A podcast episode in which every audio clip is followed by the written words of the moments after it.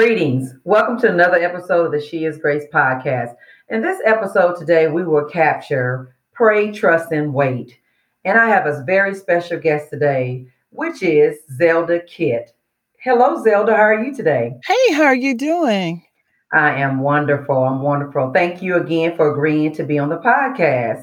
So let's just get right on into it. Please share your, I know you're a pastor. Yes. But can you please share your background? Absolutely. Well, prior to becoming a pastor, I attended the University of Alabama in Birmingham with a major in political science and English. And it was there where I really rededicated my life to the Lord and really discovered who Jesus Christ is as my Lord and Savior and developed a relationship with him. From UAB, I traveled back to Montgomery, Alabama, and I sought after my master's degree as well as my ed specialist degree in education and English language arts. And I later got a terminal degree at Auburn University, earning a PhD in educational leadership. So along the way, becoming the pastor and minister and all these other things that God was able to use me and still using me in, I married the love of my life, my high school sweetheart, Elijah Kitt. Awesome. And we've been married for over 20 years. In fact, wow. Year 26, yes. And from that union, we have a boy and a girl. One is, the girl is 30 years old now. She's a young lady. And our son will be 21 very shortly. So we've been really, really blessed. Wow. That is awesome. Congratulations, on all your accomplishments. And that is just awesome to hear and know. So how long have you been in ministry? That's a good question. Honestly, I was licensed in 1991 under Pastor Michael McClure Sr. In Birmingham, Alabama. And so prior to being licensed, I sat under him for about 3 years. So during that time, I was in training. So in 1991, he actually released me to practice ministry. Okay. Yeah. Okay, that's awesome. That's awesome. Okay, so what are you enthusiastic about? From the very beginning, I've always loved people. But it was something about growth that interests me most of all. When I look at the places God has taken me vocationally, as well as through the calling, it has always been centered around maturing in Christ and personal and professional growth. So I've always been curious and desiring to see real, authentic growth. And that's the thing that really draws me to people. I'm always desiring to see transformation, elevation, creativity flowing, just desiring to see people grow. That's my true passion, I believe. And through the gospel, I'm able to witness real transformation. Wow, that is awesome. You said transformation, elevation, growth, and you love people. And yes. So to me, that is a recipe for God's people because you have to really want the best for God's people, no matter what they're going through. And I know you've seen people go through some tough times and had to pray for people and help them through the situations, right? Yeah. And so when you see that person get to the other side of what they've been through, it's like, wow. Yeah. That's when we know that we're on the right track for God, for his people. That's it. And go ahead. No, I was just thinking it's all about the relationships, the relationship with Christ and the relationship with others. I love that. Relationship with Christ and relationship with others. Because I believe that, and I know you know this too, but before we even can think about trying to help somebody else, we have to have that deep, deep rooted foundation with God and have that one-on-one relationship with him to make sure that we're on track before we can even help somebody else. Do you agree? Absolutely. And so when you were saying that, it reminds me of this. Our relationship with Christ actually reflects through our relationship with others. Yes. So it doesn't matter the behaviors that we mimic. What matters is that real relationship. So real relationship is made visible or evidenced by how we treat one another, how we are patient with one another, how we make space for each other to grow. So that same grace and space that God gives us, because of the relationship with God, we're able to give that same or extend that same grace and space to others. I love that because God shows us grace daily. He gives us grace daily. Every time we wake up, it's a new day, new mercies, new grace. And if we don't extend grace to our sisters and brothers, then who are we saying we are in Christ, right? I mean, absolutely. We're still saved, but then, like you said, we have to show love to other people and be patient. And sometimes I know that patience, that word patience, can be a little difficult to achieve for some people. When I get it, I'm impatient sometimes too as well. Yes. But that's when I go into mode of praying, asking God for guidance. Why am I feeling this way? Get me over this. Get this out of my spirit, Lord. I just go into a deep prayer and just to make sure I shake. I call it shake it off me. Yes, I like that. Yeah, just shake it off of me. Yes, I think we need to do more shaking. Yeah. You're right. But I mean, we have to get to that frame of mind where we're just trying to be positive and uplifting and just trying to help others any way possible, especially in ministry. And I know by you being a pastor, I know you have, I'm not going to say the burden of the church, but you wear many hats. I'll say that, Your mom, your wife, your pastor, and then you're an educator as well. If I said that right, you have your PhD. So what do you do, if you don't mind, in your profession? Because I know you love what you do in your daytime job as well. I absolutely do. I'm an educator. I come from a lineage of educators, and I take a lot of pride in that because we are able to touch so many lives. So as an educator now, I've retired from the state of Alabama. I was an administrator and a teacher there. And I've gone back into the classroom out in LaGrange, Georgia, where I'm able to work at an alternative setting. And I believe this is a great opportunity for market ministry. So we're able to show the love of Christ without quoting scriptures necessarily, but living a consistent life, building relationships that matter, speaking positive words. We know that our words have life. So the ministry is extended and it's not so religious in terms of making a church wherever I go. I realize I am the church. And I also realize that relationships I form through Christ enables and empowers me to love people who may not necessarily know how to love me back the same way. To me, that's ministry. Wow. I love everything you said. Very well said and well spoken. But I think, as you said, affirmations are very important for our youth. I'm not sure what grades you teach at this point, or you that God has you covering this at this point, but affirmations are so important for our youth, and that is so key. So I like everything you said about showing love. It's a market for ministry, and then the growth as well, and then that we are ambassadors for Christ. So we're his representatives. So everywhere we go, on our daytime jobs, church, grocery store, wherever, we're still representing Christ. And like you said, you don't have to quote scriptures, anything like that. People can see the light over you, and they'll see something different about you, right? Absolutely. And then it amazes me how God will position us even in the natural setting. And he would take, if we would allow him, he would use every experience that we've encountered and endured and persevered through to bring it to a place where it can be usable for someone else. So even though I've been a social worker for many years, I worked for DHR, I've worked for Medicaid. I've done a lot of things as a public servant. Here as an educator, I'm able to have conversations with 9th through 12th graders. Wow. To help them understand and navigate decision making throughout life. So they're not only feeling and experiencing love unconditionally, but there are also standards and expectations and real world conversations that we can actually have. So questions they want to ask. I didn't even recognize all the things God was doing in my life. It looked like, if you were looked from the natural, that I was just zigzagging through careers. But now I see that God had a plan for my life the whole time. And you know what? I just got in my spirit before we move on. Public servant. Yeah. Public servant. I know you're serving for God in ministry as well, but public servant, because of all the positions that you have, is for the public. Yeah. So I know for a fact that you're on track with God's design and plan for your life. And I wish I could stay here. I really do. Amen. So the topic that we're focused on today, again, is pray, trust, and wait.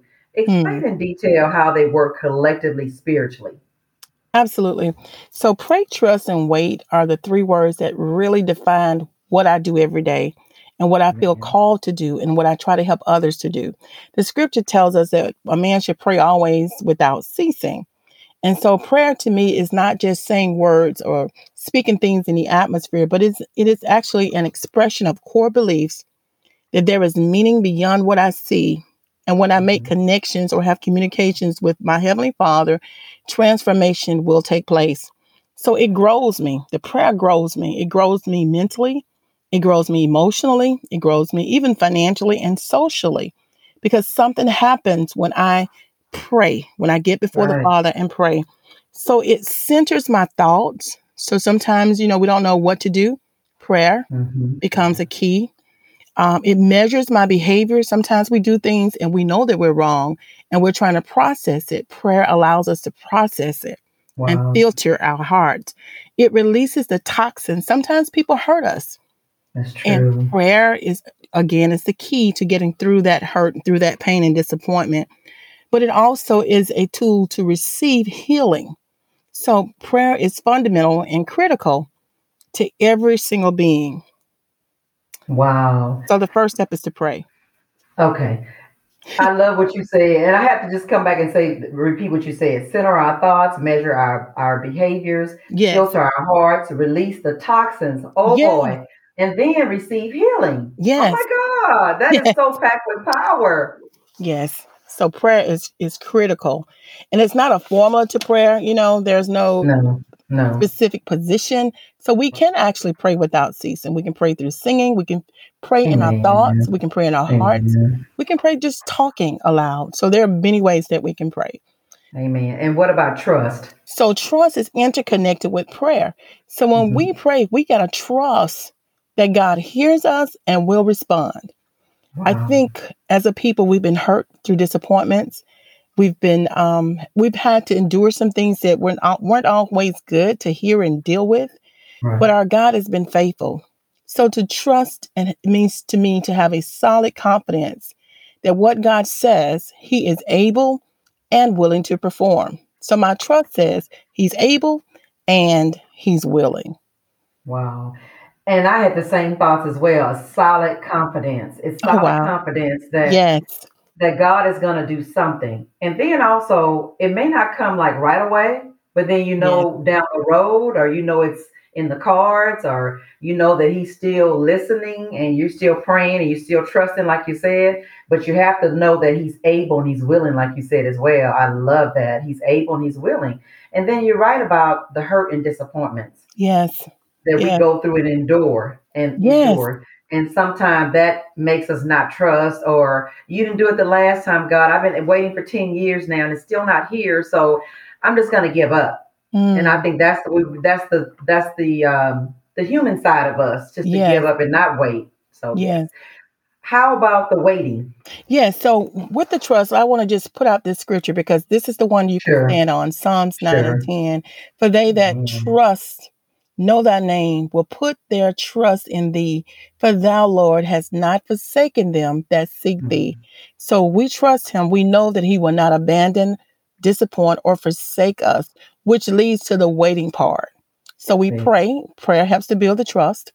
But as we're trusting Him, we are having to wait.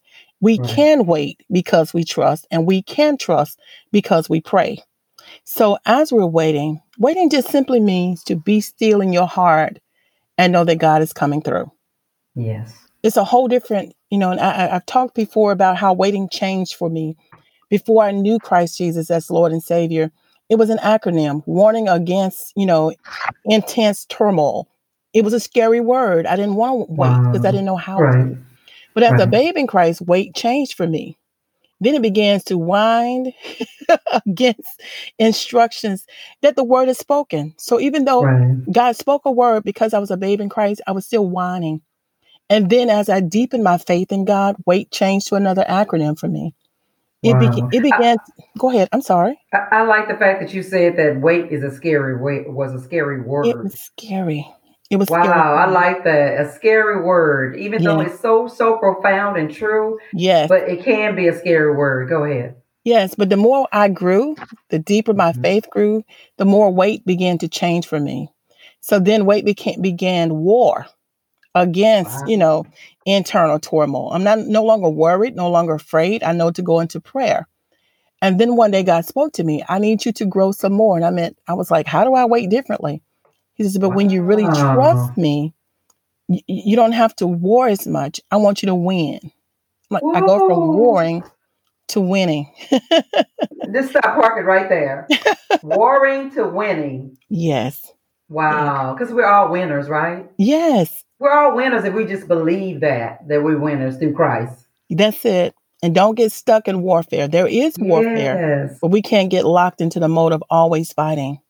That's true. Wow. We win. Yeah, I love that, Zelda. That is awesome. Yeah. Mm-hmm. So pray, trust, and wait. And I feel like my testimony is that at this age and time in my life, I prayed, I've trusted, I've waited, and I know he's done it before. And I know I have so much faith, foundation, and confidence and trust that I know he's going to do it again. Absolutely. Now, he may not come tomorrow. It may not happen tomorrow, but I know it's coming. Oh, that's good. It's coming. Yeah, I know it's coming. Yes. And so that's the key, is when you get old enough.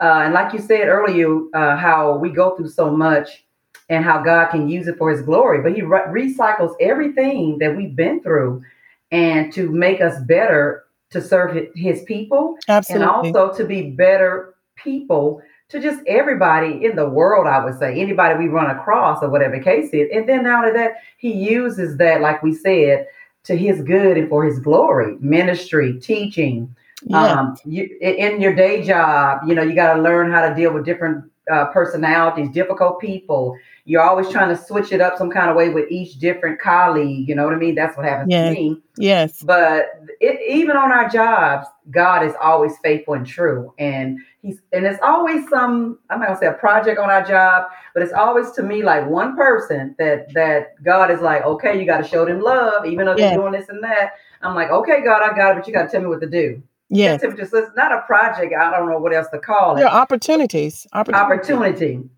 right. to witness for him and to show someone love. Of course, as you know, can be unlovable, because of course at some time I'm not always lovable either. And that's what God continues to show me. You're not lovable every day either. So I have to work at that every day. So yeah, that is awesome. And we pray, trust, and wait. We have to remember that God does things multifacetedly, right? So while that person may present unlovable, at the same time, he's teaching something in us. He's building something in them. And then there are assigned lookers. There are people who've been assigned just to look and to study and to observe. And so sometimes we don't know how widespread that ministry is, because ministry is not just a church. We keep seeing it, as a church, but ministry is anytime you have people that you interact with, that's ministry. Correct. I totally agree with everything you just said. I really do. So how do you find balance? Well, no, how do you find balance outside of family and ministry? Because I know you wear many hats, the job, educator. How do you do that? To be honest with you, I had to grow into that. And what I say to young ministers is that you don't abandon your family to please God. That's not what he's asking you to do. Amen. I've been saying that for years. Please continue. Yes. Charity starts at home and then it spreads abroad. If you want to know the death and the strength of who you are in terms of a minister, then see how your family respond to your ministry. When you learn that preaching is not talking, but is living and loving and forgiving, and along the way, we learn from each other. I truly believe finding balance means that I need to know how to set priorities. I need to know that God does come first, but God and church is not the same thing. Right. And I'm a pastor saying this. I gotta know. Yeah, I gotta know. There used to be a time I would go from service to service to service to service, and Sunday was long, and it took all of my time until I realized that I'm missing my children, I'm missing my husband, I'm missing my family. Right. And after we just talked about love, I need to go home and love. Wow. Yes. That is so true. So they are a priority. True. They are a priority to me. And I'm so glad you said that, because I've always said the same thing, that ministry starts at home, and it's okay to serve. It's okay to do God's will, but you still have to make sure your family is not being neglected. I've always told God when I got called, I was like, God, I just want to make sure I'm not neglecting my daughters. I want to make sure of that. I want to make sure I'm spending time with them and making sure I'm doing the right thing. And I was able to balance as well. He allowed it all to happen because it was his will. Amen. For me to move forward in ministry. So, Zelda, thank you for being a part of the She Is Grace podcast today. Absolutely. Loved it. Please share your social media platforms. Absolutely. I would love for people to tune in to Envision Radio every Sunday.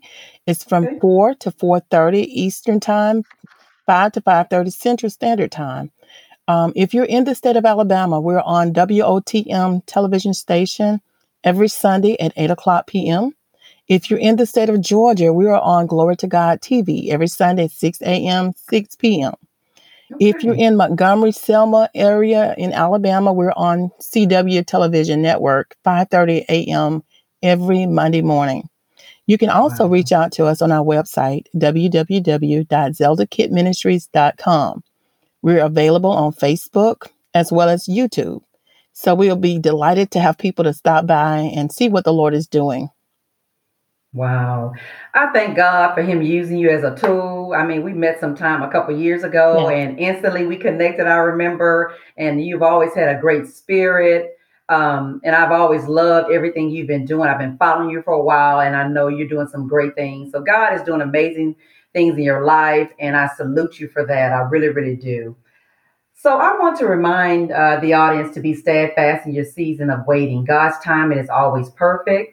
And he knows what's best for us. So please, whatever you're asking for or whatever you pray for, God will still answer your prayer if it's in his will. So be steadfast in your praying, trusting, and waiting.